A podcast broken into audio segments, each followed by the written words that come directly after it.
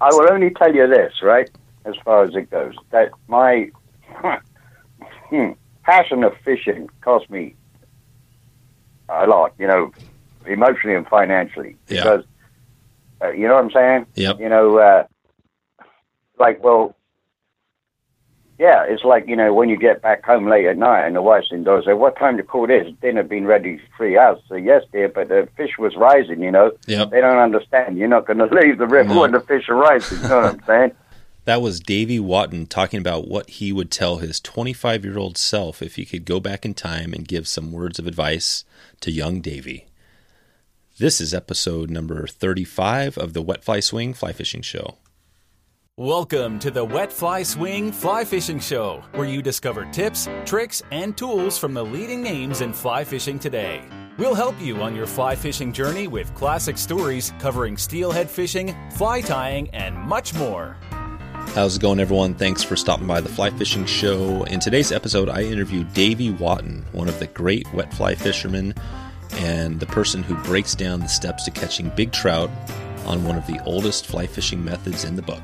We talk about the six flies he has used that have caught him fish all around the world, cover the Davy knot, why the angle of the hang, hang is critical, and why wet fly fishing is not all about the wet fly swing. Don't miss this as Davy brings us back to the UK and a dubbing company he founded and eventually sold to Wapsi, and that line of dubbing is still available today. Before I get into the episode today, I wanted to quickly thank our sponsor for the show. Ascent Fly Fishing has customized fly pattern boxes they put together for your unique stream. These aren't just flies in a box, but they analyze the bug community in each stream, do a summary, and provide you with the exact patterns that are in the stream when you want to fish it. These guys are biologists who know their bugs and fish. They have boxes for all different levels of fishermen, so check them out today. Go to ascentflyfishing.com and grab your custom fly pattern selection today. That's A S C E N T flyfishing.com. You can find them and a link uh, to Ascent Fly Fishing at wetflyswing.com slash 35. So, without further ado, here's Davey Wotton from davywottonflyfishing.com. How's it going, Davey? I'm uh, pretty good right now. Yeah. All right. Uh, I've uh, I, I connected with uh, a few people. I mean, I you know I heard your name around, and I've been kind of doing a lot of uh, you know research and kind of reading up and seeing watching some of your videos and stuff. And I've you know pretty uh, been pretty impressed with the the sort of you know the information you have out there. And today I was hoping to jump into a lot of information kind of on wet fly fishing and maybe your background um, you know, as related to that. But maybe you can start us off first, uh, talk about how you first got into fly fishing, and then you know how you got into guiding because I know you're still guiding, and it's it sounds like you've been guiding for a number of years. Maybe you can tell us how how that all came to be. Yeah. Okay. Well, real briefly, um, fish and water have always been something I was attracted to since I was a little kid, you know. And um, one of my uh, family members that actually owned a farm that a trout stream ran through it. And that was really my first introduction to, to fly fishing, so far as there used to be a person, and his name I forget right now, that would come there and fly fish. Now, it's back in the 1950s. Hmm. And that just kind of fascinated me, you know, because I'd fished and caught fish by other means at the time. And that was the first thing that intrigued me. Just the physical act of watching that fly line going through the air Mhm. and that guy fishing the way that he did.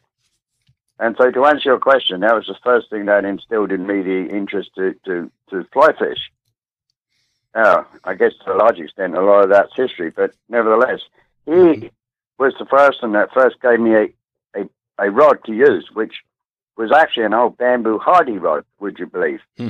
at the time. And uh, that gave me the opportunity to get to learn and develop some skills.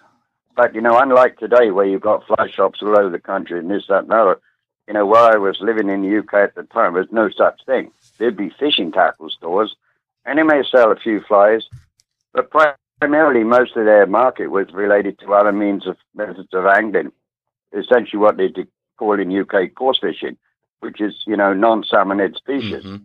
And if you live near the coast, it would be saltwater fishing, you know, for Atlantic cod and stuff like that. Anyway, uh, moving on some, Mhm. you know, when I was in school, one of the uh, games masters was a Scottish person, and um, he knew I had a serious interest in fishing, and, and he did too. Not so much fly fishing, but he, he would take me at times to places, lakes, you know, we'd fish for freshwater species of fish. But he also gave me some equipment, including fly tying products, that his father used to own. And that's what got me interested in tying flies, which was probably around the age of around 12 years old. Hmm. And, and within that collection, there was a book by W.C. Stewart, which, of course, is a renowned Scottish uh, fly fisherman of that era. And that got me going on it. Well, I always had a material interest in wildlife, you know, animals, birds, whatever. And of course, as we all know, fly tying has got a lot of relationship to wildlife because we use the byproducts of them. Right. So that was got, what got me going so far as um, the interest in tying flies. And in fact, by about 1966, 67, somewhere in that era, I was that good at doing it that I was able to sell flies to a local fishing tackle shop. and that moved on from that. I um, started my own mail order business, would you believe, selling flies. And that moved on later to me uh, selling fly tying material. That moved on later to me developing different products for fly fishing. Probably the best known was the SLF range of dubbing material, uh, which was sold in the world market. Hmm. And I started developing those products in about the mid 80s. And the reason I did was because the standard dubbing material generally used for flies in Scotland, England, Ireland, and Wales was seal fur.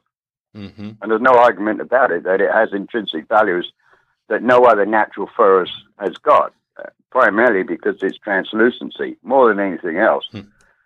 It's not the easiest material in the world to work with, that I will tell you.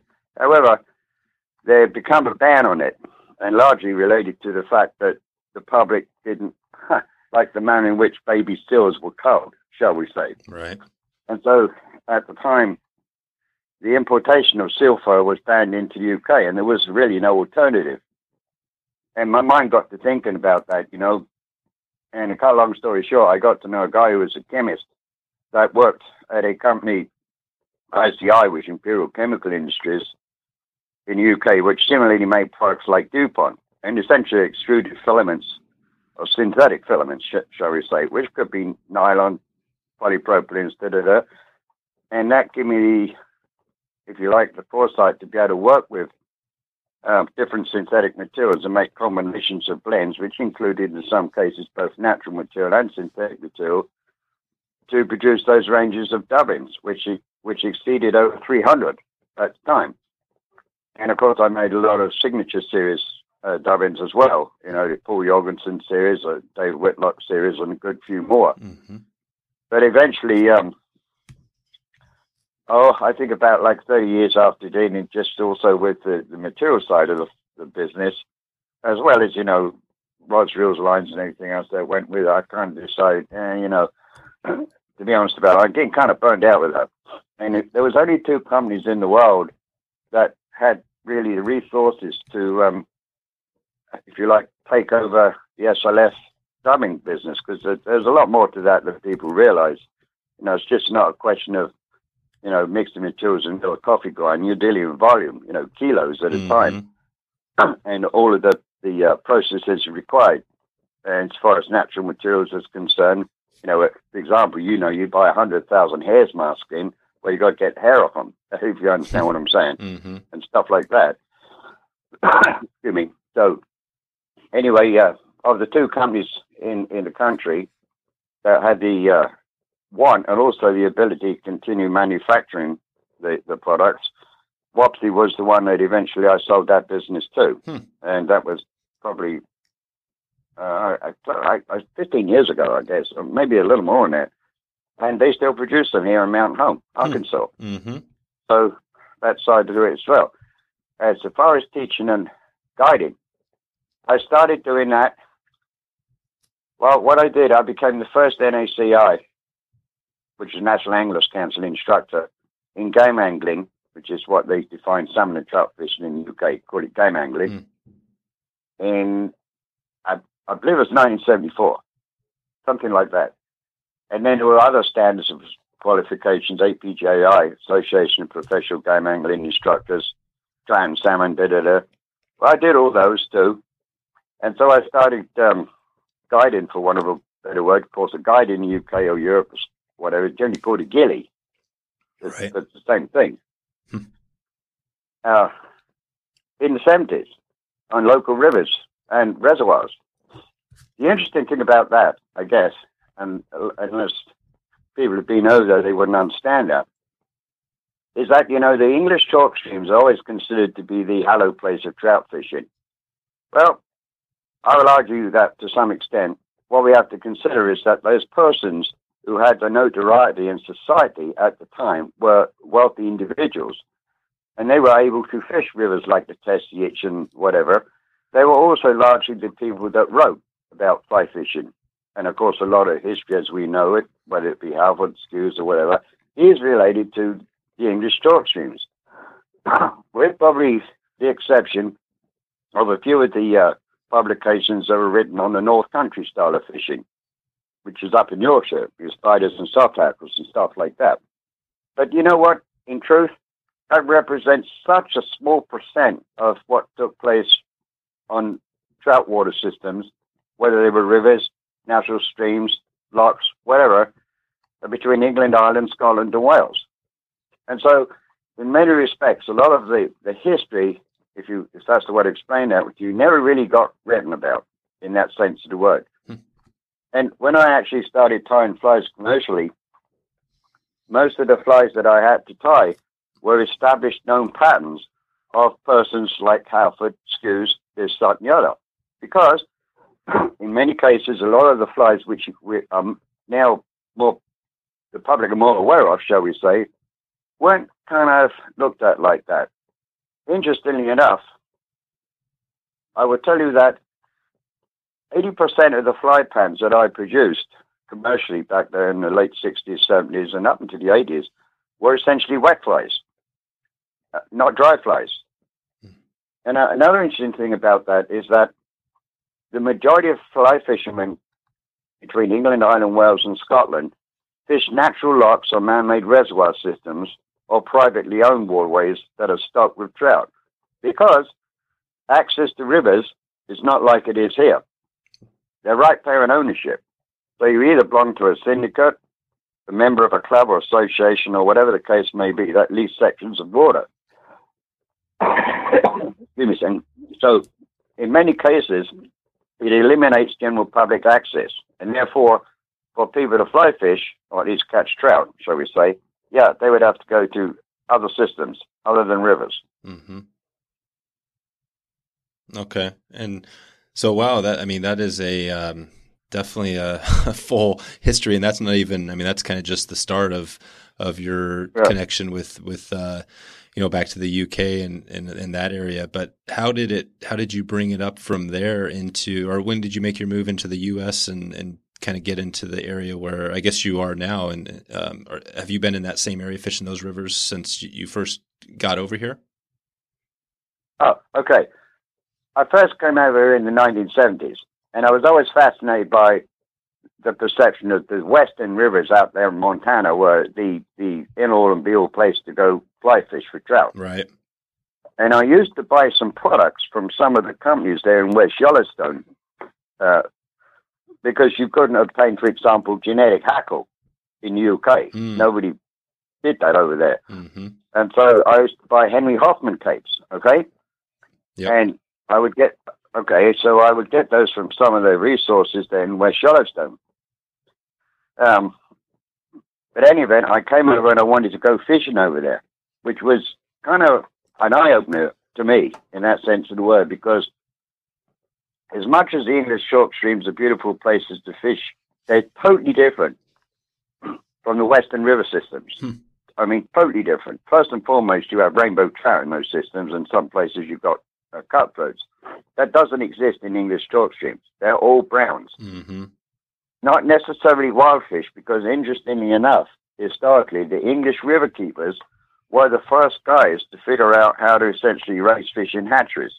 Hmm. And so what they would do, they would catch up the brown trout during the, this running time of when they run into the river to spawn.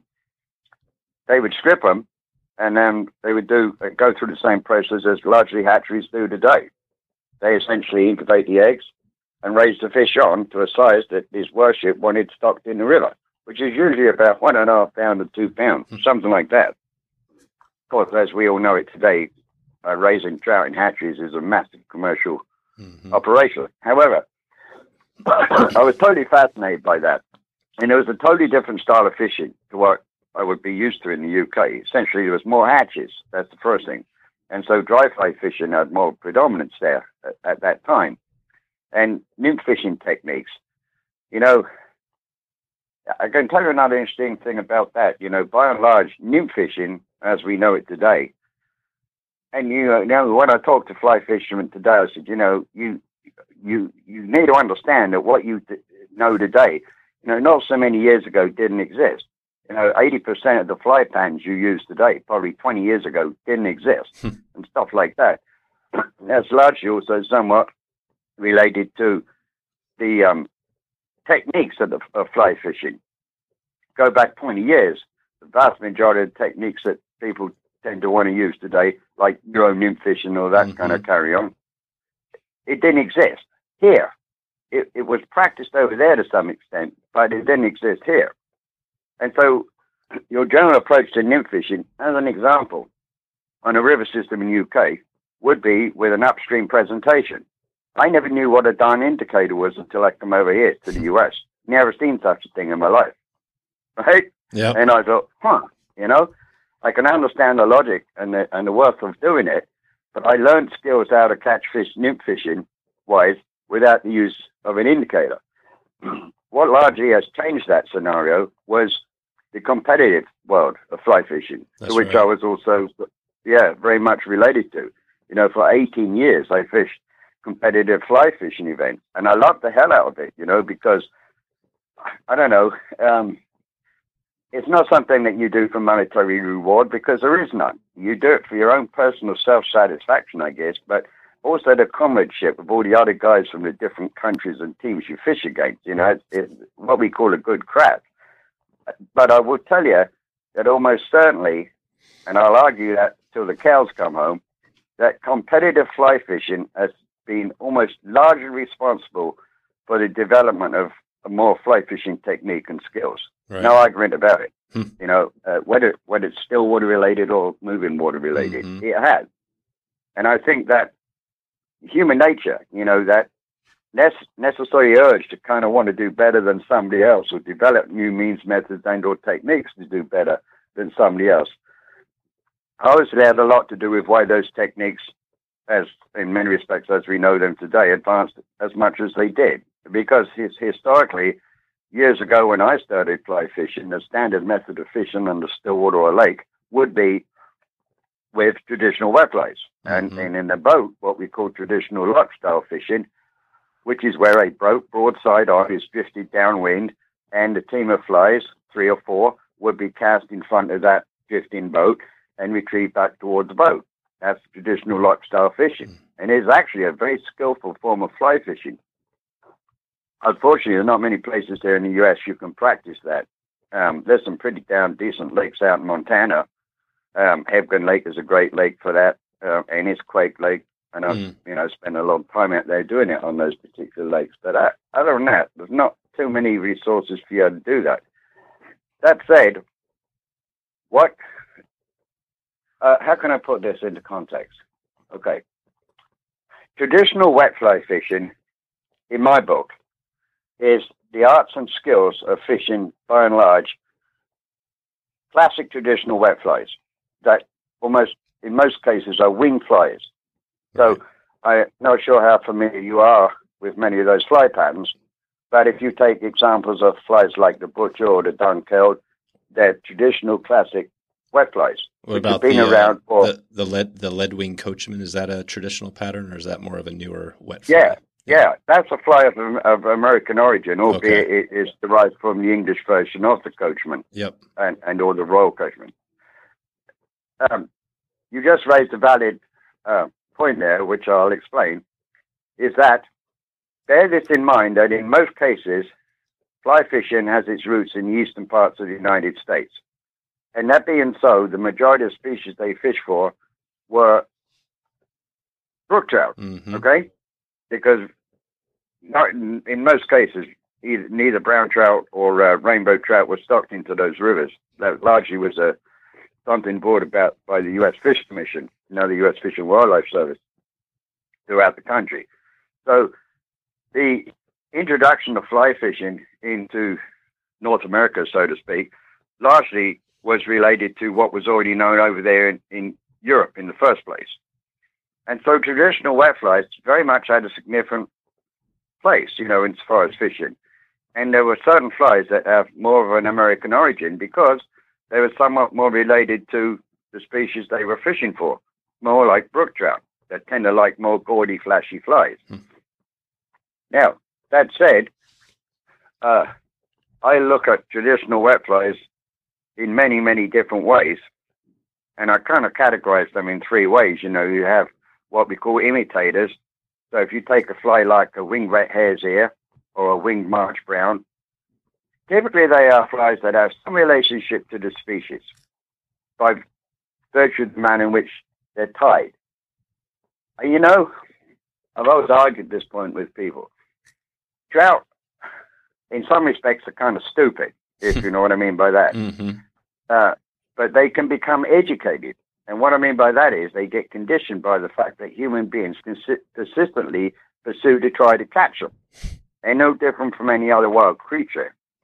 If they're not subject to consistent pressure, they're not so difficult to catch if you approach them in the right way. Let's just put it like that. So if you take flies like the March Brown and the winged red hare's ear or the blue dun or the iron blue dun, they are representatives of a species. Okay? Mm-hmm. Then, then we, and if you use those fans incidentally during the, the hatches of those insects, you almost certainly, if you present them in the right manner, catch fish if they're feeding on those naturals. Then we have flies that we define as deceivers. They kind of deceive a fish. Now, the truth of the matter is, I don't care what it is you throw out a fish, you're deceiving it. Okay? You're deceiving it into it believing it's either something worthwhile, natural to eat, or it's just taking it and deciding whether it is or it ain't and spit it out if it don't like it. But you're actually deceiving fish. It doesn't matter what you fish. I don't care whether you fish a hopper, and if you're deceiving the fish at the end of the day.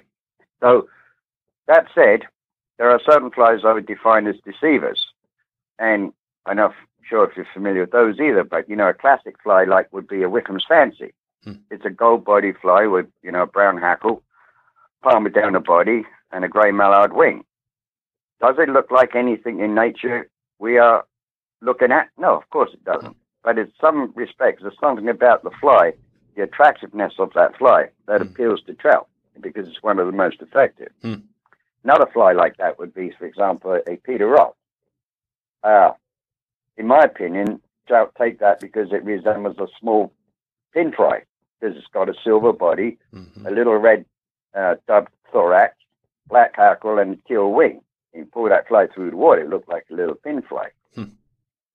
Then we have flies that I would define more so as attractors. So if you take, for example, a dunkeld, it's a gold body fly with an orange hackle and a bronze mallard wing. Nothing in nature remotely resembles that. That said, it and a whole bunch of other flies, which I would define as attractors, will attract fish under certain prevailing conditions. Hmm. Now, it may work real good one day, but not the next. Hmm. And one of the skills of fly fishing, as far as traditional wet fly fishing is concerned, is understanding the prevailing conditions at that time, which is based on a lot of different issues. It could be the time of the year, it could be the, the conditions related to the water, water temperature being one, relative angle of sun and light penetration into the Yeah. water. You know, are, you fishing your flies towards the east side or the west side? Things like that. This is a great. Uh, The the point you're making here is a great one. I actually had um, a, a question that came in from one of the listeners uh, when I mentioned that we were going to have you on, and and it was pretty straightforward. But he was just one of his big questions was is when to fish wet flies, like you know. And I know that's probably kind of a general question, but can you continue to speak to that a little bit? Maybe that person that's new to it to help him understand, you know, Oh, when, yeah. when he Uh, might use wets and the types of wet. Well, I guess you've described the different types of wets, but so it's not always dependent on the hatches, I guess. So it, you can fish them just as an attractor, even when there aren't necessarily that species hatching out. That's correct. Absolutely right. Um, the answer to that question, I would I would just say this: there is no one method of fly fishing. Doesn't matter whether it's dry fly, nymph, streamer, or whatever. Is on any one day is guaranteed to be the, the best way to catch fish. I mean, I know that from years and years of experience. There are some days I don't care what you do, the fish just don't cooperate Mhm. and almost certainly that has to do with factors that, whatever it be, you know, water temperature, oxygen related issues in the water, they don't want to eat, they want to feed. And you may have issues related to the water itself. You know, it, is it moderately flow water or is it high water due to generations or runoff from this? and You know, all those parameters can have a, a relevance as far as what are the best mes- methods of approach to fishing. So, my answer to the question would be yes. There are times when uh, wet fly techniques will outfish any other. Hmm. There's no argument about it. They will, assuming at the time the fish are in a mood to respond to that style of fishing. On the other hand, there may be times where they're slow to respond to that, and you may be better off fishing the deep water nymphs at the, at the Hmm. bed of the river Mhm. because the water temperature is somewhat cold and they don't want to move through the water column. right. Um, so far as what flies to use, you know, that is, everybody asks me that question. Hmm And I can only give them these answers that under certain prevailing conditions, I know that certain flies, Yep. 90% of the time, will work. They will catch you fish. Huh. However, whether they will or they won't is largely based on what you do with those flies. Like And what so- sort of like what sort of uh, action you put on the flies, or Yeah, how, whether you're yeah. going upstream or downstream. Yes, uh, correct, absolutely. hmm Because certain flies lend themselves more to what we call an upstream dead drift presentation, with maybe some s- small amount of animated movement, whereas other patterns lend themselves more to a, a, a cross stream presentation, and you draw the flies back toward you. Unfortunately, I have to say the majority of fly fishers here that perceive wet fly fishing as the way to go tend to cast across stream and stick flies back upstream, which is totally unnatural for a fly that comes whizzing upstream.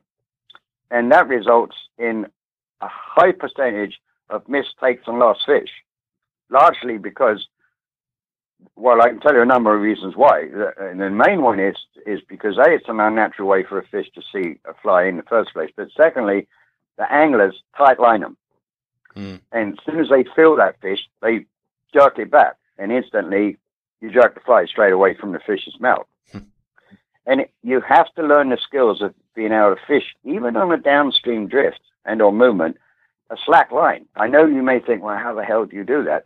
But you do. Yeah. You do not keep a direct straight line. There's always some freedom of movement in that line that allows that fly to somewhat more animate. And when the fish takes that fly, it takes it, assuming it to be a natural food source. And it doesn't all, all of a sudden throw that solid resistance on a tight line. It'll turn with the fly. All you've got to do is hold the rod. Yeah. You don't really have to set the hook. You Yeah. just got to hold the rod. Um, salmon fishermen will know exactly what I'm talking about. You don't jerk fly out No. of a salmon's mouth. Same thing with uh, steelhead is the same thing when you're swinging Yes. flies for steelhead. Yeah, you don't want to jerk. You kind of let them, you let them take it, and, and then you, you go for it. Um, no, that's Yeah. th- this is awesome. This is maybe you can give an example of maybe you can talk about what you would consider you know your home river and maybe how you you know might take a beginner you know get him you know maybe the first day on the river how you would get him into fi- fish on on the wet fly. Okay. Okay. Well, that's something I do frequently because I have a lot of persons that want to learn the skills of wet fly fishing. Uh, the, the first question is to answer is that my local river's a white river here in Arkansas. Okay. Okay. And incidentally, you did ask me how long I've been here, and it's about uh, 20 years. And I'll briefly tell you the reason why I came to be here is because one of my closest friends in the world is Dave Whitlock. And Oh, I've wow. known Dave for, I I just Dave and I, I, I, I, yeah, sorry to interrupt. I was just going to make the point. I've uh, Dave. I was chatting with on the phone or uh, and his wife trying to set him up for a uh, another interview. And I think recently he had uh, went into the hospital, but I believe he's he's getting better now. Um, and I'm hopeful that I'll have him on the show as well. But uh, no, that's amazing. Yeah, so you're you're connected with some of the the biggest names in the world still.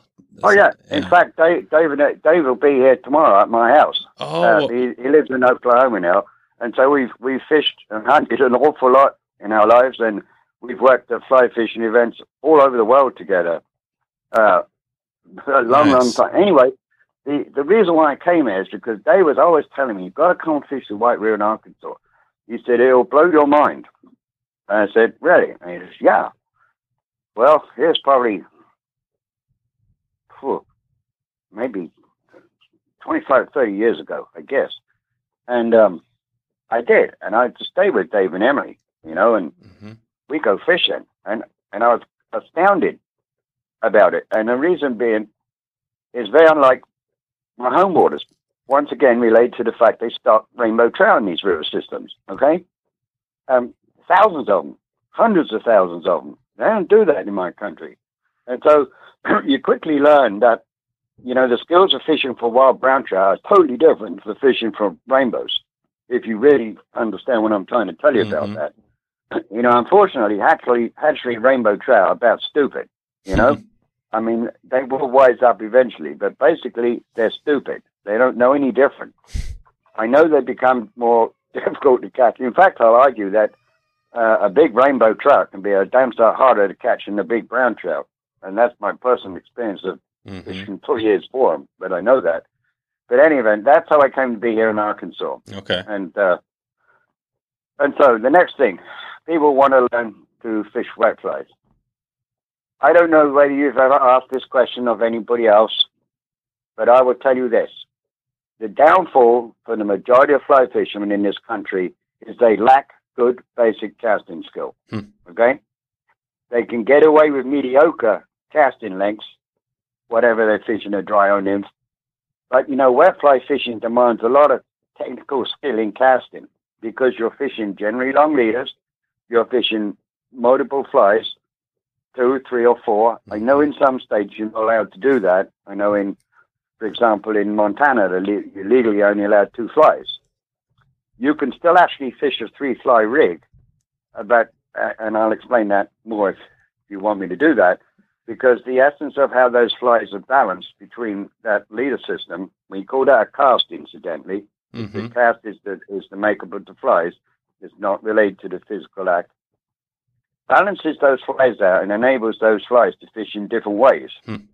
at the same time. Yeah, that's that, that's the interesting point. There is on. So when you have that cast of flies, maybe I may have a bunch of questions there. One of them is, you know, how do you keep from getting tangled? That that's definitely one thing. Um, and maybe there's specific, you know, the knots used and things like that. And, and I know casting is obviously a big part of it. Um, but yeah, I mean, how maybe you can explain how you fish those differently. If you've got four different flies on your leader, how how would you? Maybe you can describe that process of you know whether you're casting upstream or downstream you know, or however you typically oh, yeah. typically will do it, and then how do you how do you make them act differently each fly? Okay, I just answer this question first? You had a query regarding how do you stop the flies tangling. Yep. Well, I, will tell you, there's two simple answers to that question. The one is that how you build the leader system in the first place and you balance the flies, and the second one, which is more important than anything else, is your casting technique, assuming you are using the right rod. And and a rod that's typically good for wet fly fishing does not need to be a fast action rod. I like rods that are approximately 10 11 foot in length, which are what we call mid flex action rods. In other words, they, they flex real good in the midsection. Mm-hmm. They've got a softer tip section to them. And that enables you to slow, excuse me, enables you to throw very slow, deliberate casting strokes which also tends to keep the, the loop of the fly line, the upper and the lower leg, separated. And that lessens the chances of you tangling your flies. If you're one of those that's like hauling you know, physical energy mm-hmm. stuff, I'm guarantee you are going to get tangled. okay. And you're going to spend more time untangling stuff and rebuilding it than you are fishing. Yep. Uh, that's all I can really say. That casting technique and skill has a lot to do with your ability to be able to fish those flies in the right and proper way in the first place. Okay, so you asked me about how I choose to fish certain flies in certain ways. Uh, uh, okay, there are essentially three fly lines that I would use for traditional wet fly fishing. One is a double taper fly line. Okay, Mm-hmm. the second one would be a intermediate. What I mean by that is a line that sinks at approximately one or two inches per second. It's a con- it's, it's a continuous fly line. It, it's not a sink tip.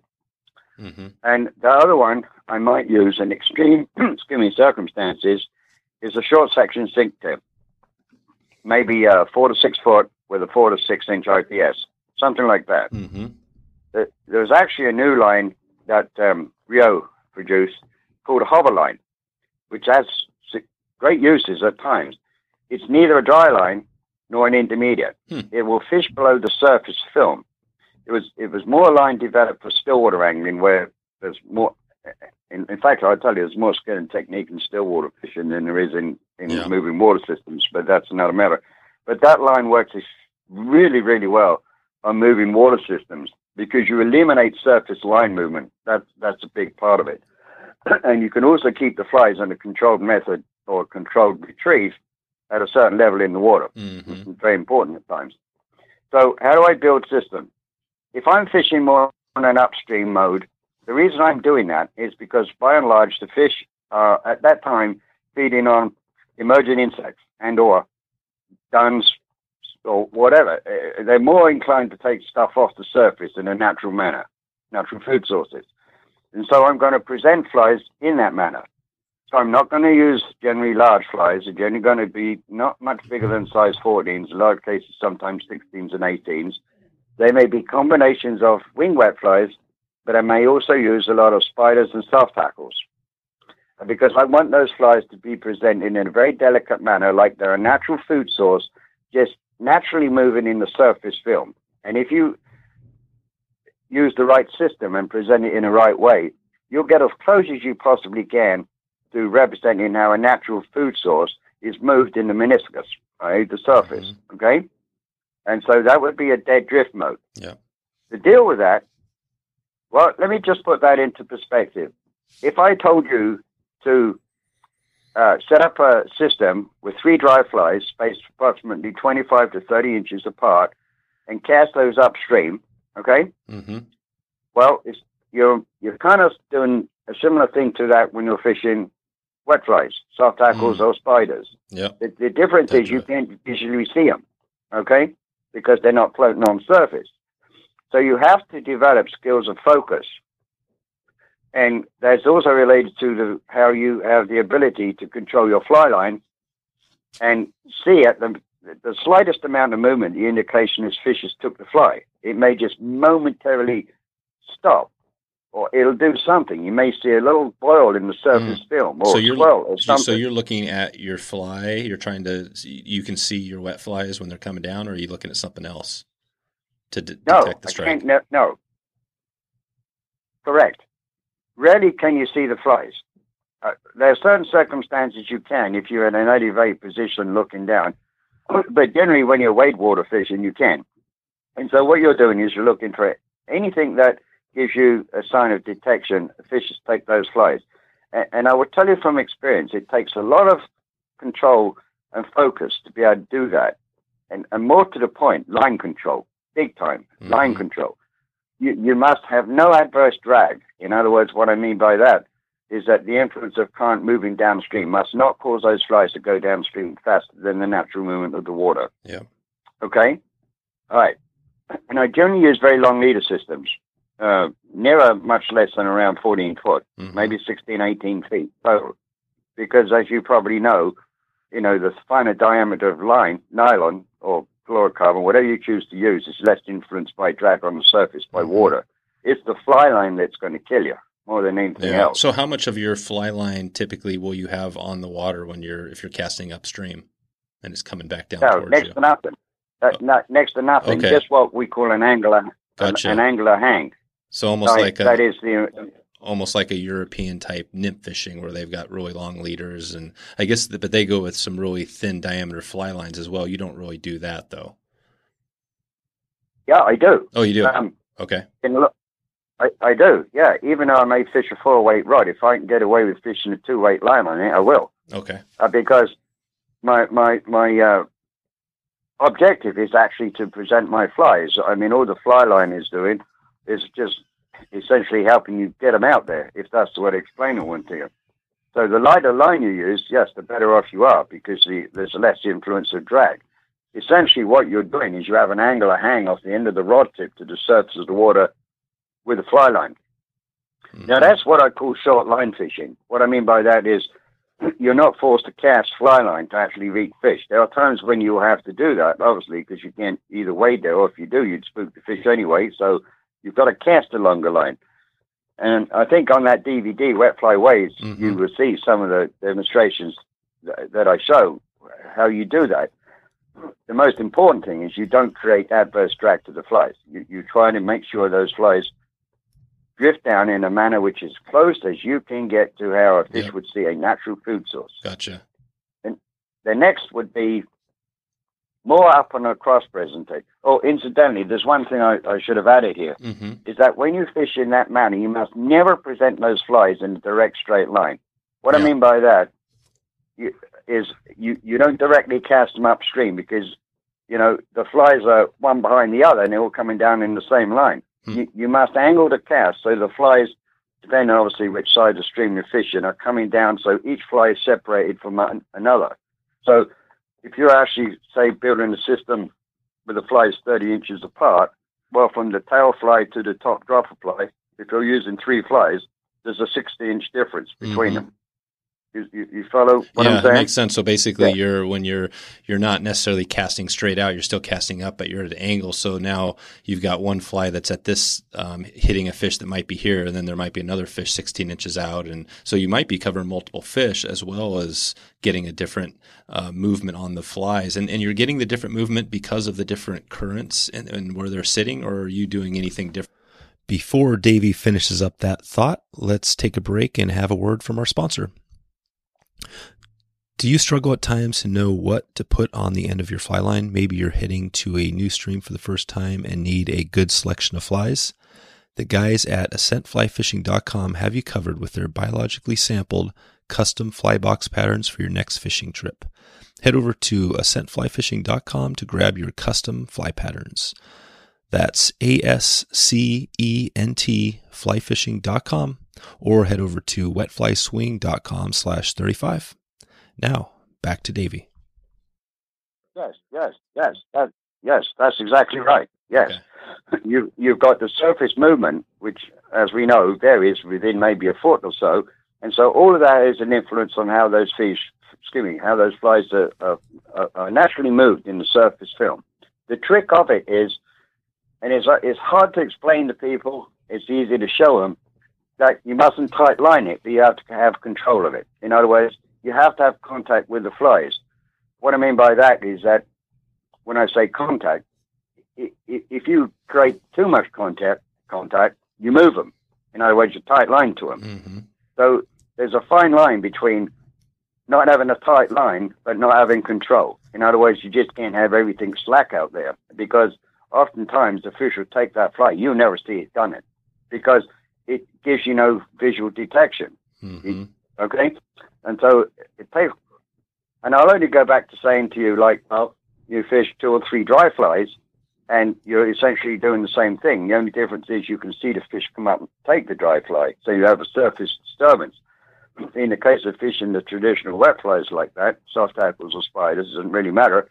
Uh, you don't have that total visual disturbance like you would when you see a head come up and take the dry, but you will almost certainly get some surface disturbance Yep. when the fish takes that fly in the surface film. Gotcha. And then when we come across, go ahead. No, I was just going to say that, yeah, I mean, it's kind of like, I mean, occasionally they might take uh, dry flies in that manner too, you know, where they're just kind of almost sipping, sipping off the surface. But I guess that that's typically, a, that's the, that's the wet fly. That's the emerging bug where they're, you're seeing that sip. Is that typically what you find? Yeah. But yes, that's right. That's exactly right. Yeah. So if you're using like what we call North Country spiders, which is very fast flies with thread bodies and just small amount of hackle. You know, those flies, or generally, should not be tied on heavyweight hooks, and because the hook weight will actually sink the fly if you're not careful. Uh, they they should they should sit just below the surface film for the period of time that you drift them. Mm-hmm. And so you're talking about an inch or two inches at the most. And you know, almost certainly when a fish comes up and takes them, you should see some disturbance that they've done that. Gotcha. And then, if you then start working it more across and up, in other words, you're actually casting more across to the stream, but not directly across, say, from your, your position to the bank. You're kind of in the halfway margin of it. Mm-hmm. You're going to have a period of time where you're going to get dead drift modes, which is what I would call those. And then you get to a point where if you don't recover the flies, well, what happens? We, we get dragged because the influence of water downstream hmm. will start pulling onto the fly line and pull the flies around in a semicircle yeah. that you don't want. So are you fishing this? Out, are you fishing this out as if you do cast kind of upstream and across? Do you, as it comes, as it comes down towards you and then swings by you, do you fish it down on the down on the uh, the swing down below you as well? Let it swing down. No, no, no. Okay. No, I don't. What no, I have three modes of presentation. One is more the more directly upstream dead drift mode. The second one is more across, excuse me, upstream and across, two across, and the third one is more across to down. So there's three different modes of presentation. And when and when might okay? you choose to fish? Uh, a couple questions here. The first one is, what type of water are you fishing when you when you're casting upstream? You know, and then also, you know, when do you choose to go upstream, whether or or across or down? Uh, based, okay. Two things I take into consideration. One is, is there any natural surface activity that the fish at that time are interested to be active with? Maybe yes, maybe not. It yep. really doesn't make much difference in that sense of the word because I, I, can tell you from years and years of experience and hundreds of thousands of fish that if they see those flies the right way, they'll come up and take them. And so but that said, if we're fishing really skinny water, you know, water that's maybe only six inches, a foot, 18 inches, that is absolutely the best mode of presentation because generally when you're fishing water is that shallow, it's moving pretty fast. Mm-hmm. Okay. And therefore, when you fish them in what we call the typical North Country style upstream, as that food source is coming towards the fish, they grab it pretty quick. They have no choice. And yeah. that's no different when you're fishing artificial flies. They grab it. Uh, I tell you an interesting thing about that. One time, I was with a guide friend who was a very knowledgeable fisherman, I will tell you. but he had very little experience on traditional style wet fly fishing, and he wanted to learn some of that from me. And no problem, you know, a guy that's generally a good angler and got experience, they, they, they can kind of get onto that pretty quick. Well, we get out in his drift boat and we start going downstream. And we come to this real skinny, shallowy water shoal, and he's just like plowing for us. Said, why you, why you just want to go through this? And hey, ain't no fishing there, he said. I said, well, I don't agree with you about that.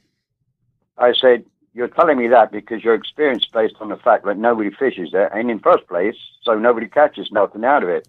Oh, well, they hang up on their nymph rigs all the time. I said, yeah, I understand that too. Pulled a boat to the shore. he pulled a boat to the bank, and I said, watch this. I started from the tail end of that shallow and started working up, mm-hmm. one after the other. Fish come out there. it blew his mind. He couldn't believe that there were so many fish in that shallow water. Nice. And, and were these said, decent? You do you find decent sized fish in the shallow water as well, or a good, a diverse mix of sizes? Oh, like, absolutely. Yeah, I've caught some really big brown trout out in water like that. Mm-hmm. Um, and is this unique to you know wet flies? I mean, can you you fish for you talking rainbows and brooks? I mean, are there any trout species that maybe you wouldn't fish the the wet fly? These techniques you're talking about. Sorry, can you repeat that question to me? Just as far as uh, the different trout species, are there are there any? Do you pretty much use the wet fly these techniques on browns, rainbows, brooks on on all the trout?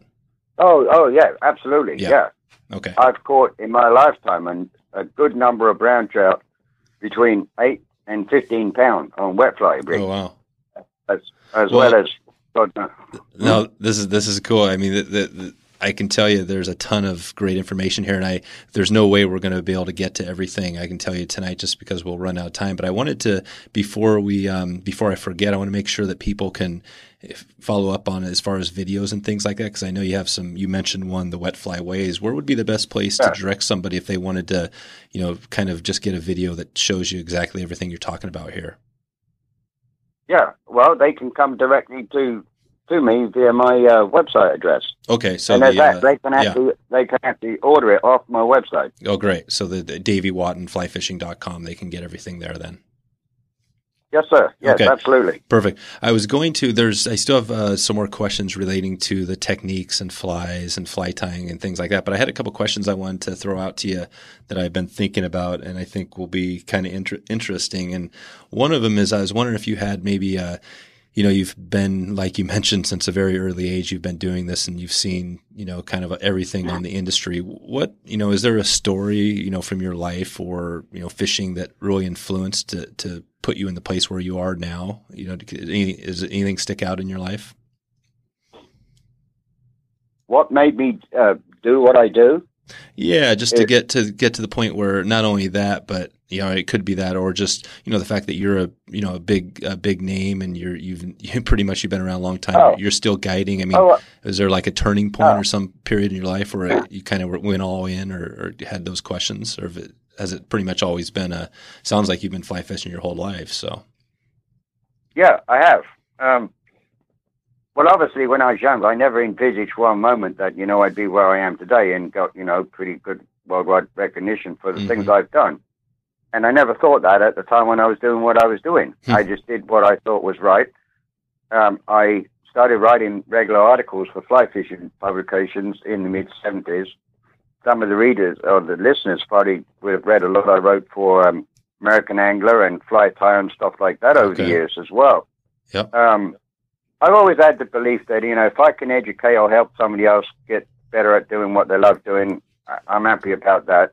Obviously, from my point of view, I've, I've made a living from it. Mm-hmm. Um, you don't make a fortune out of it. And no. unfortunately, I wasn't a golf professional. You know, it's like my friend Dave Whitlock, he'd say to me, how come, you know, we've done all these things in the fly fishing business and we're still like, we're still working? I said, well, I said, I don't know. There's two two ways to answer that. I said, let me ask you this, Dave. I said, just for example, somebody give you, you know, two million bucks tomorrow.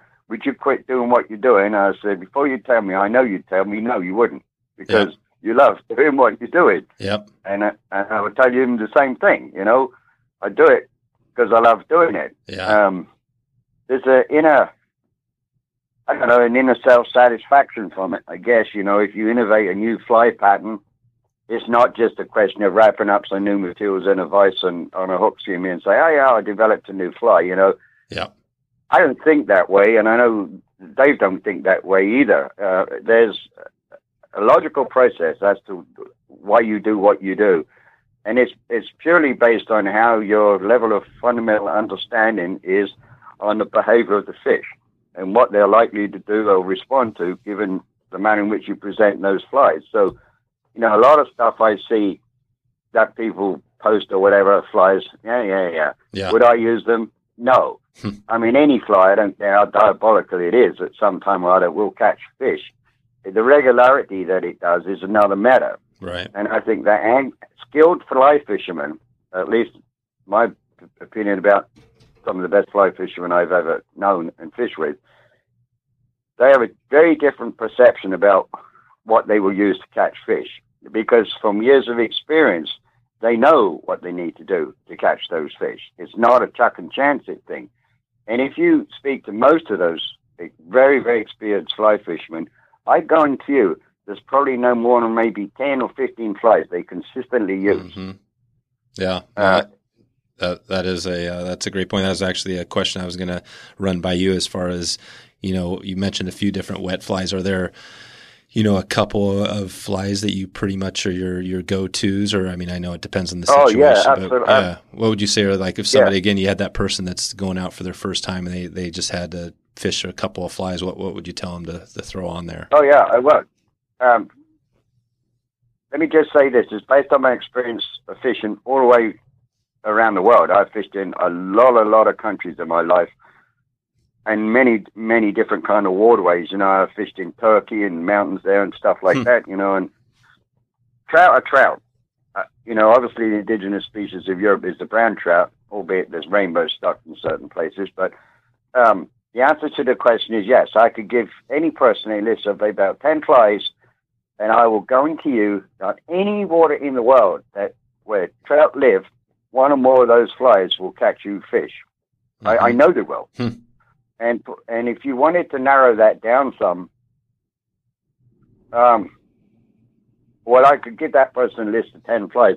Mm-hmm. But if you take classic flies, for example, like a wing wet hare's ear, for example, mm-hmm. or a March Brown, or a Wickham Fancy, or a Silver, in, Silver Invicta, or a fly, what we call a Coch-y-Bonddu, which is kind of like a beetle pattern, that's to explain it. Then you take a couple of soft hackles, like a partridge and orange, or partridge and hare's ear. I, I guarantee you that those flies work in any water in the world where trout are. Okay. Now, you also have to consider this factor. You know, and I always tell people this when I teach fly fishing.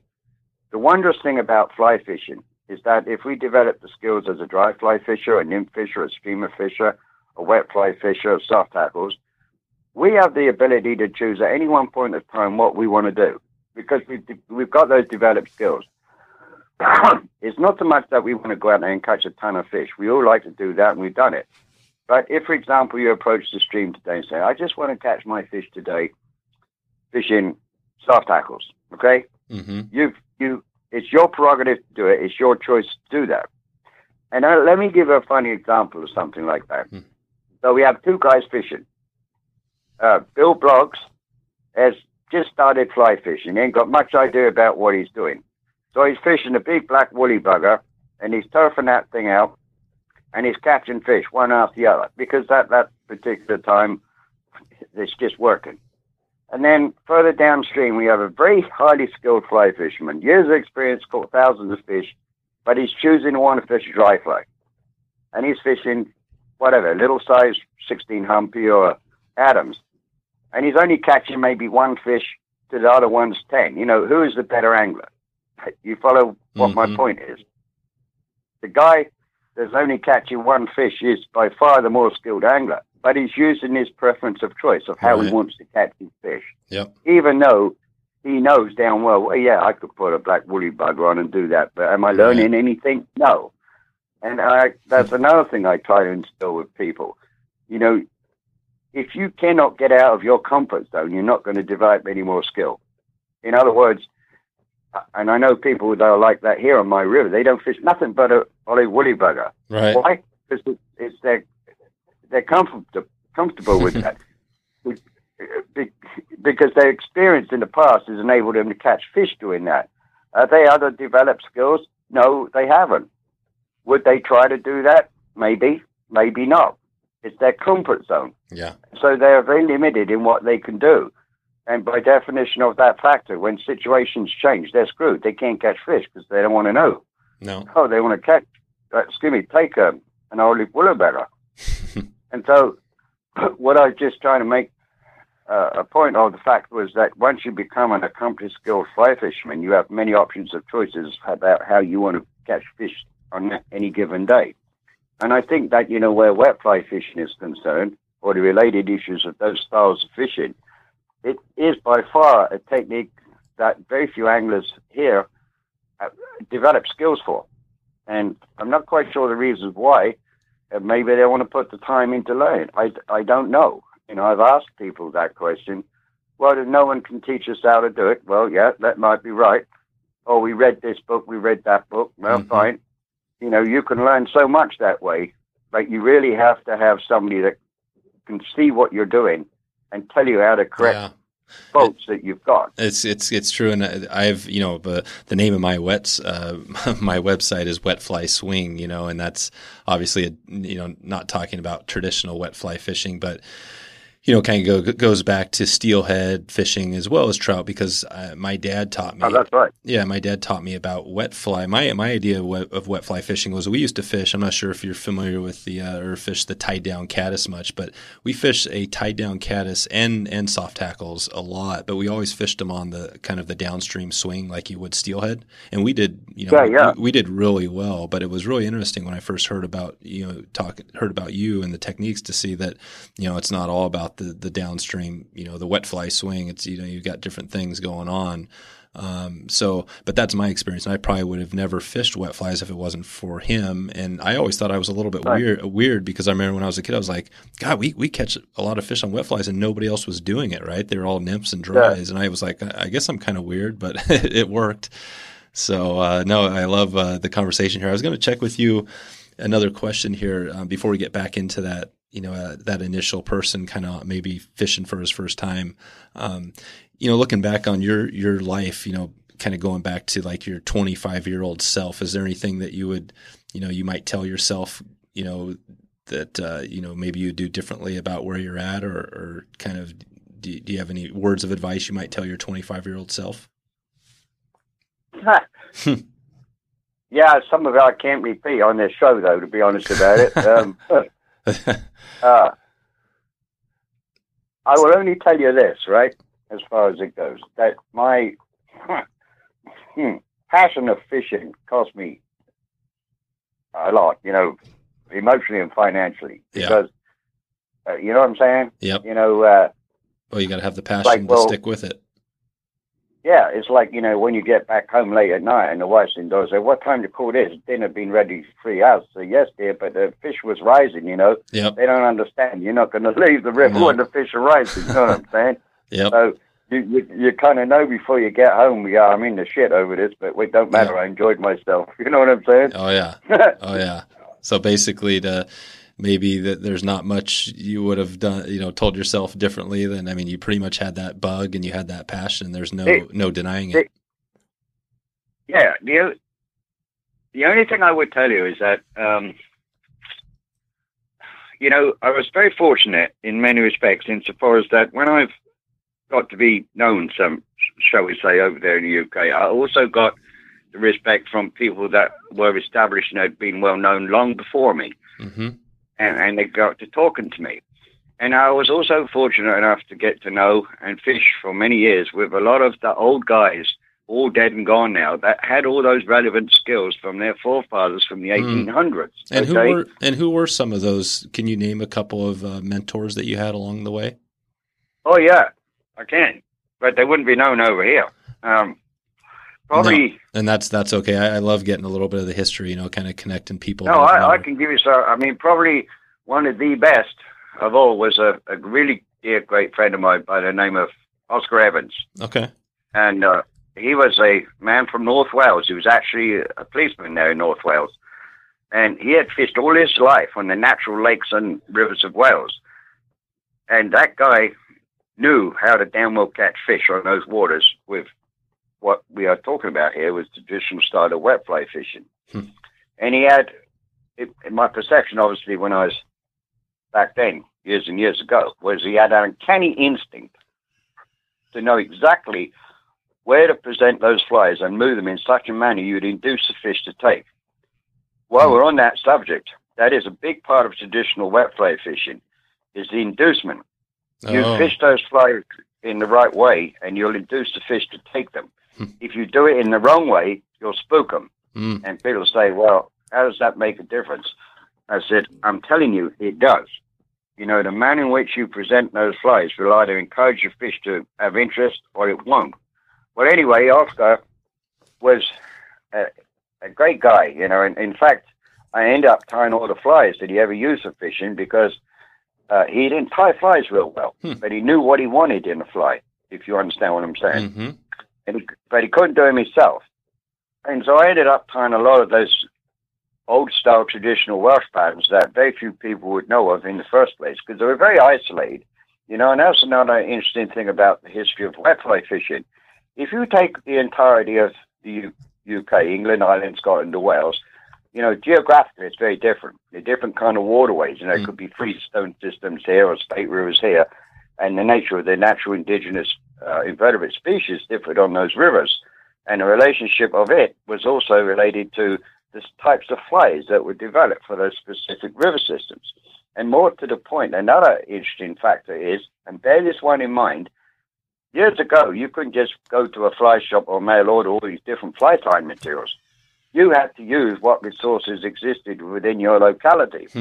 and so, for example, if you lived in an area where there was um, wildfowl, for example, then you would be able to get feathers from wildfowl, duck Yep. feathers and this kind of stuff.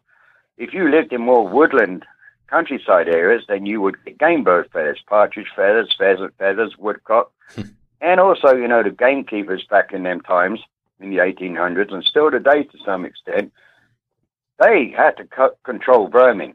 Anything that wasn't a game bird, i.e., partridge or pheasant, uh, they had to get rid of it. His lordship didn't want to see no birds of prey out there. They would kill them. It don't matter what they were owls, birds of prey, all sorts.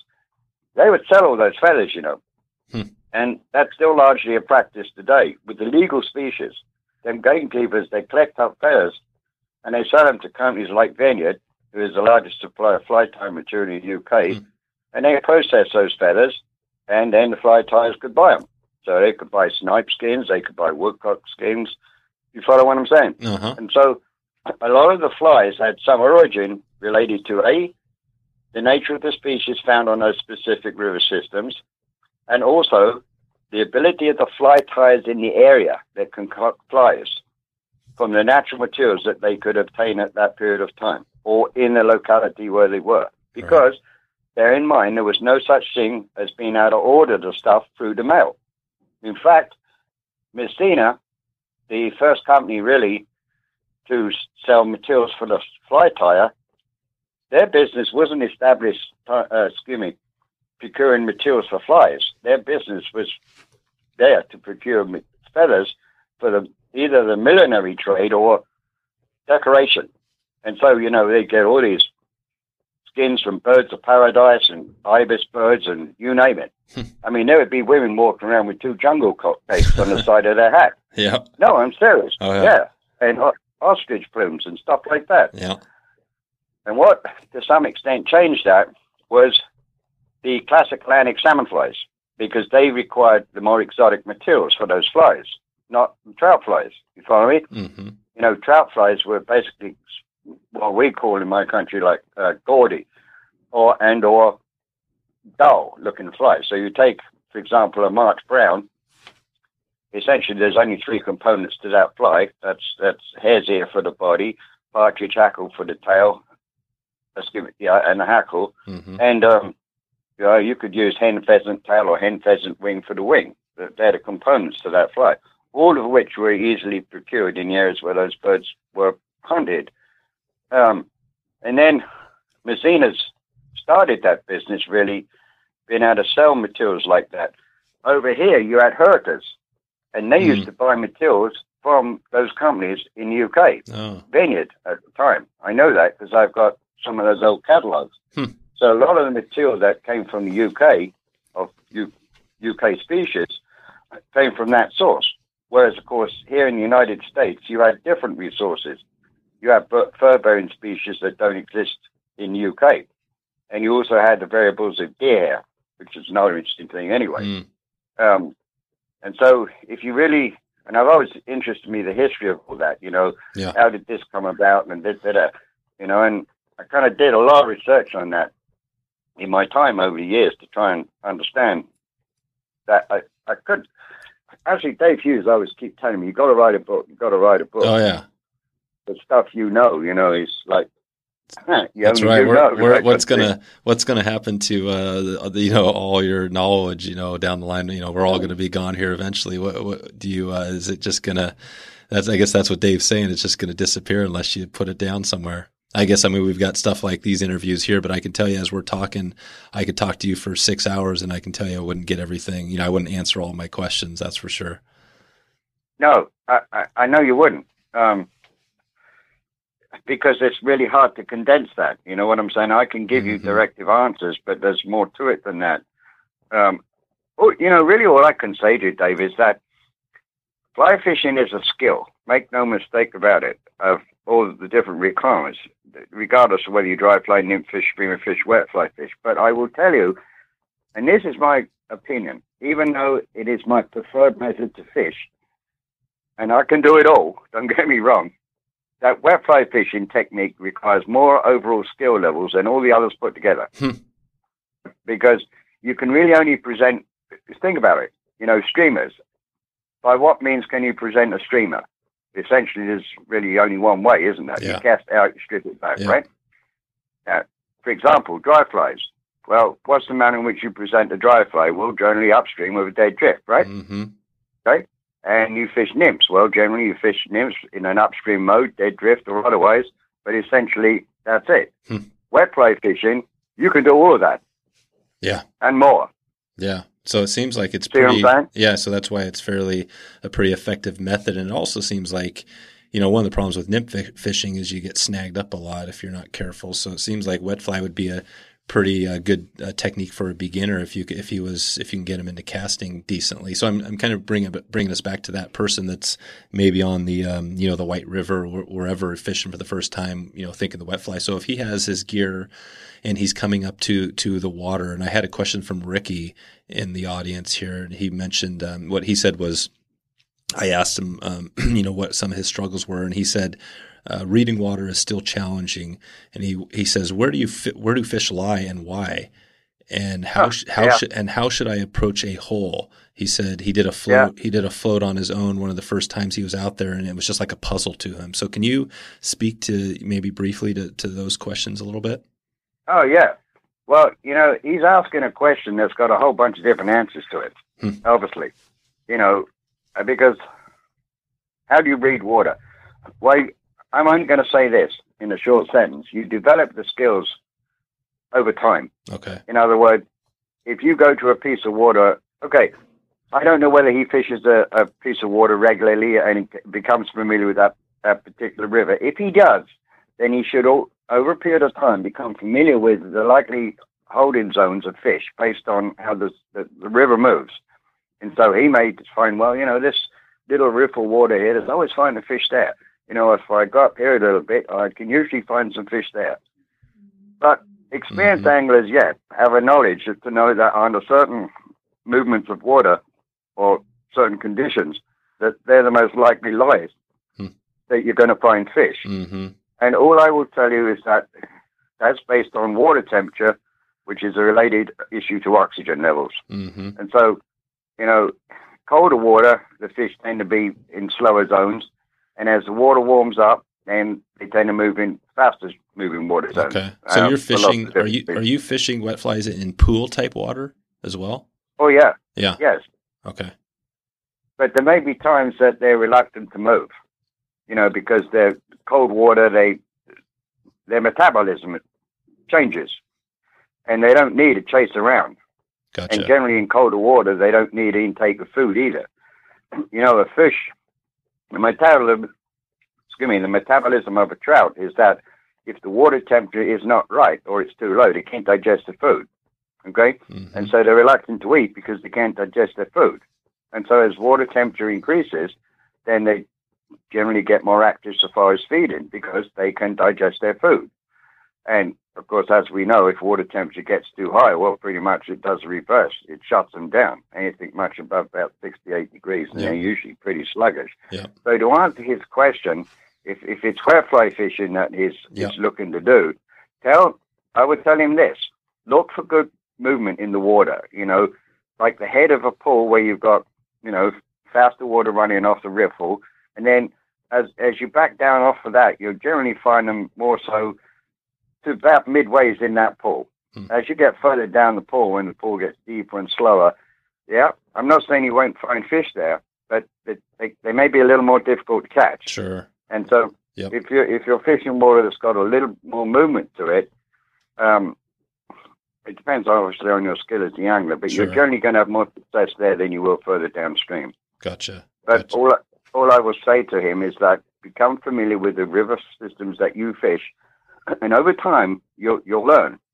you know, how to read water. that's the way to mm-hmm. to explain that one. Yeah, yeah, uh, that's a good uh, that's a good uh, answer for that for sure. Hey, uh, Davey, we're we're kind of running out of time here, but I had uh, one question, a couple here, but one I wanted to ask you that I've been thinking about from the beginning, and you were mentioning about um, you had that product that you sold to. Um, um, you sold, you know, sold your business. Maybe you can explain. The? The, yeah, to Fly Company. Yeah, to. Yeah. yeah, you sold in that back in the day. What what did um what did you learn from that whole process? Do you remember what that was like, and did did that teach you? Oh yeah, yeah. I learned an uh, unbelievable amount because it took me two years to perfect that product line or the original one because it wasn't just as simple as people realize. You know, I had to learn how to blend different materials together. That's the first thing. Um, in, in, in fact, as far as the standard dubbing, the SLF standard dubbing, it wasn't one specific fiber. It was a combination of different fibers that I blended by percentages to get that hmm. what I considered to be as close as non-dam possible to what real high quality seal fur was. Gotcha. Then I had to figure. Then I had to figure out all the dye processes to get all those different shades, which hmm. which were forty-eight altogether. And don't forget, you know, historically, a lot of material was sold and had a related name to the, the specific insect. So, like dark olive would be used for large dark olive, or medium olive for the medium olives that flies, right? Mm-hmm. Or blue dun, or iron blue dun. You follow what I'm saying? Mm-hmm. And so, a lot of the original dyeware, as it's known, that um, Veniard actually was the company that did that, had a relationship by definition of the color to the species for the fly that you were using to imitate those. Okay? Mm-hmm. And then, of course, I know we don't have time to talk about it now, but I'd love to discuss that matter with you at some other time. Sure. What is now now perceived to be UV material? All right. I have a very I have a very different view about that, but that's another yeah, matter. Well, I definitely uh, the, the way it's going here. I mean, I, I think uh, we'll definitely have you on for another uh, episode because there's a bunch of questions I think people will, will still have after this. But um, no, I think it's really uh, interesting that background. Yeah, I, I very much enjoy to do that. You know, I can talk more about the, the techniques of wet fly fishing. Obviously, we didn't get into the issues of you know how you animate dropper flies and how you build your rig systems. And incidentally, you asked the question earlier on. I never answered it, which was yes, you must use detached droppers. Mm-hmm. In other words, your dropper must be detached from the main leader system by a minimum of four inches, okay. and in some cases more. Yep. And it's a very simple thing to do. Yeah. You know, what, most of the, the knot called? What, what's the knot called when you tie it? It's basically you're tying it perpendicular off of your main line, your main leader. Yeah. yeah. Okay. Yes years ago, um, when gut was used, uh, you had to use very specific guts to, to join gut uh, okay. before the days of nylon. Yep. And um, I will tell you, and I, I'll tell anybody else, I know probably 10 different ways to tie droppers, but the most efficient way to do it is with a three or four turn surgeon's knot. Yep. And you must always remember to use the lower tag not the upper. Mm-hmm. In other words, when you create that knot, you create two tags, okay? And the tag you use is not the one that's closest to your fly line. It is the one below it. Okay. Because it is stronger, stronger uh, connection. If you tie the fly to the one above, and if and it's very simple for you to prove this to yourself. If you make that knot and hold that tag and pull it down, you see how it wrenches against the top of the knot. And if you do it below, and of course, the only knot I use to tie flies on is the Davy knot. Hmm. And that's a knot, but when I was a kid, I only way I knew how to tie a down hook on a piece of line. Uh-huh. And I've used that all my life, and I've hundreds of people have written about that knot, and it's very, very simple. And if uh, listeners want to know how to do it, just go Google that, the okay. Davy fly knot. And is this the knot named, named after you? Yes. Oh, this is your you're not cool. this is awesome. I'll uh, I'll provide a link um, in the show notes. Yeah. This episode will be at wetflyswing.com slash thirty five, and I'll I'll provide a link to um, that that nod of the video there, and, and, plenty of other links we talked about uh, today. But um, I had one other question too. We didn't even get into fly tying, which I know you have videos on fly tying as well. But oh yeah. I, I wondered if you could leave us before we let you go, just with a maybe you know a fly tying tip? And I know that's kind of a hard question, but do you have one just for uh, general? Yeah, it is. Uh, yeah. Yeah. Do you, do you have the something? Fly tying. the fly tying tip. Yeah. Okay. Do, do you have maybe you can make that specifically towards tying wet flies? Um, do you, do you, or maybe you can direct something? Yeah, I, I have a DVD related to that. Um, that that teaches all the skills called wet fly tying. okay. So it teaches you all the techniques of tying tails, bodies, hackles, and wings. Yep. The wet flies comprise of essentially five components. some some a little more, some a little less. But anyway, the one thing I would tell you, for most people, the most difficult thing in tying traditional classic wet flies is wings. No question Yep, about, right. about that at That's all. right.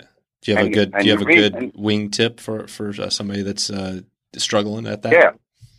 I yeah, absolutely I do. Perfect the body before you try to put a wing on it. Because if you don't perfect the body, by definition of how you produced it, more so the hackle, you do not create a set good enough for that wing to sit right. Oh yeah. Um, and I don't care how you prep the wing material, if you do not have the body of that fly in Mhm. such a manner to allow that wing to sit and not twist or whatever, you ain't never going to do it. So tying wings on wet flies is probably for most people the biggest issue with Yep, doing that. They have right. problems.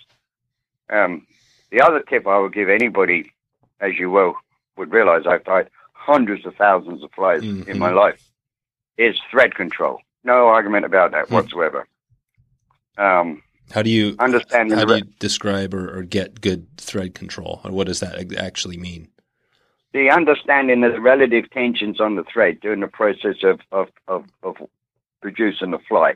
You know, when, when to add tension to the thread, when not to add tension to the thread. You know, for example, if you're setting a wing, okay?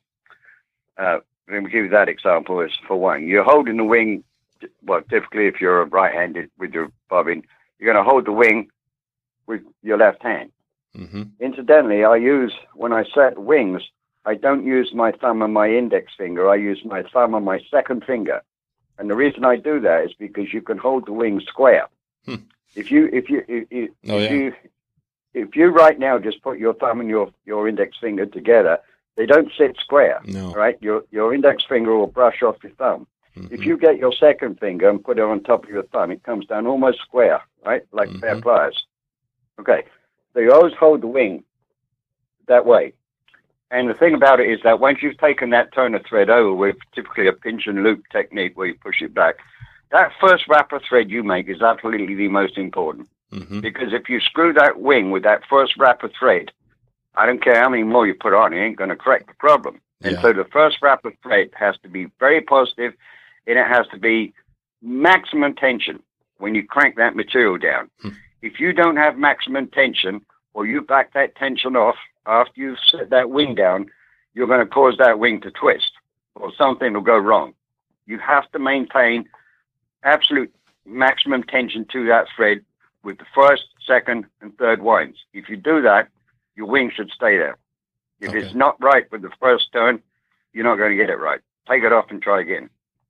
Gotcha. Gotcha. No, it's a that's a good way. That is a. I'll try to, like I said, try to provide some links to. I'm not sure if you have any videos on YouTube of uh, th- these techniques, but I'll, I'll try to dig some stuff up on Yeah, this. I, I, I do actually. If you go, if you if they type my name in, you'll they'll find some stuff on there that Okay. related to that. Good. Good. Yeah. And, I've, and I've, I've watched some of your, your videos, your DVDs, and they are really, really great. I've definitely learned a lot myself watching them. So, yeah, Davey, uh, we got to get get out of here. But I want to, uh, before we do, maybe you can let um, people know, maybe in the next six months, if you have anything, you know, what we might expect from you. Or I'm not sure if you're going to be guiding more, or if you have anything new coming up that we can keep an eye out for. Yeah, I've got a few shows that I have to attend. I've got some wet fly schools uh, that are going to take place on the um, Little Missouri River, which is like the lower part of Arkansas. It's it's a good ways near uh, Murfreesboro area. I have wet fly schools going on here at this this time also. I'm doing programs at the Branson Fly Fishing Show, and it'll be at the Federation Fly Fishing Show here in October Mm-hmm. and of course, over the years, I've been all the way around the country doing um, programs as well. Also, um, yeah, people, I guess you know. Uh, let me tell you, if anybody wants to email me, and I'd be most welcome to reply to whatever their questions Okay. are. It, you know, it doesn't matter. You know, obviously, my I have time that I can do that, and time I can't do that. But I don't mind to answer questions from people if they want to call me or email me or whatever about Okay. anything we've been talking about this evening. It's Great. not a problem. Great, great. I'll uh, leave a link to your email in the um, in the show notes as well. And yeah, I guess Yeah. um, maybe you can also let us know just one more time where they can find you. So so email, I'll leave a link there. But your website, your website again is the best place if they want to track down the videos or information at uh, davywottonflyfishing.com. That's great. Yes. Okay. Or they can call. Or they can call me. Either one. But all that information is on the website, Dave. Okay, perfect. All right. Well, uh, definitely, like we said, that you know we could talk another hour, and I hope to uh, have you back on to follow up with some of these other questions that we didn't have, and I, and I think there will probably be some questions coming, you know, that come out of this show. But yeah, I just want to thank you for coming on and say thanks for all the information out there. It's definitely uh, cool to, to get a little bit of the history on wet fly fishing, and and I look forward to keeping in touch with you. So uh, thanks, Davey, for coming on here.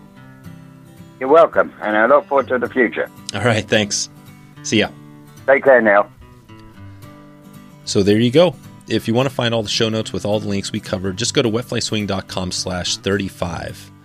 If you get a chance, it would be great if you can send a tweet on Twitter and use a lightning bolt emoji if you can find it. That would be awesome. I'd, I'd know you, you're still out here even at the end of the show. That would be cool.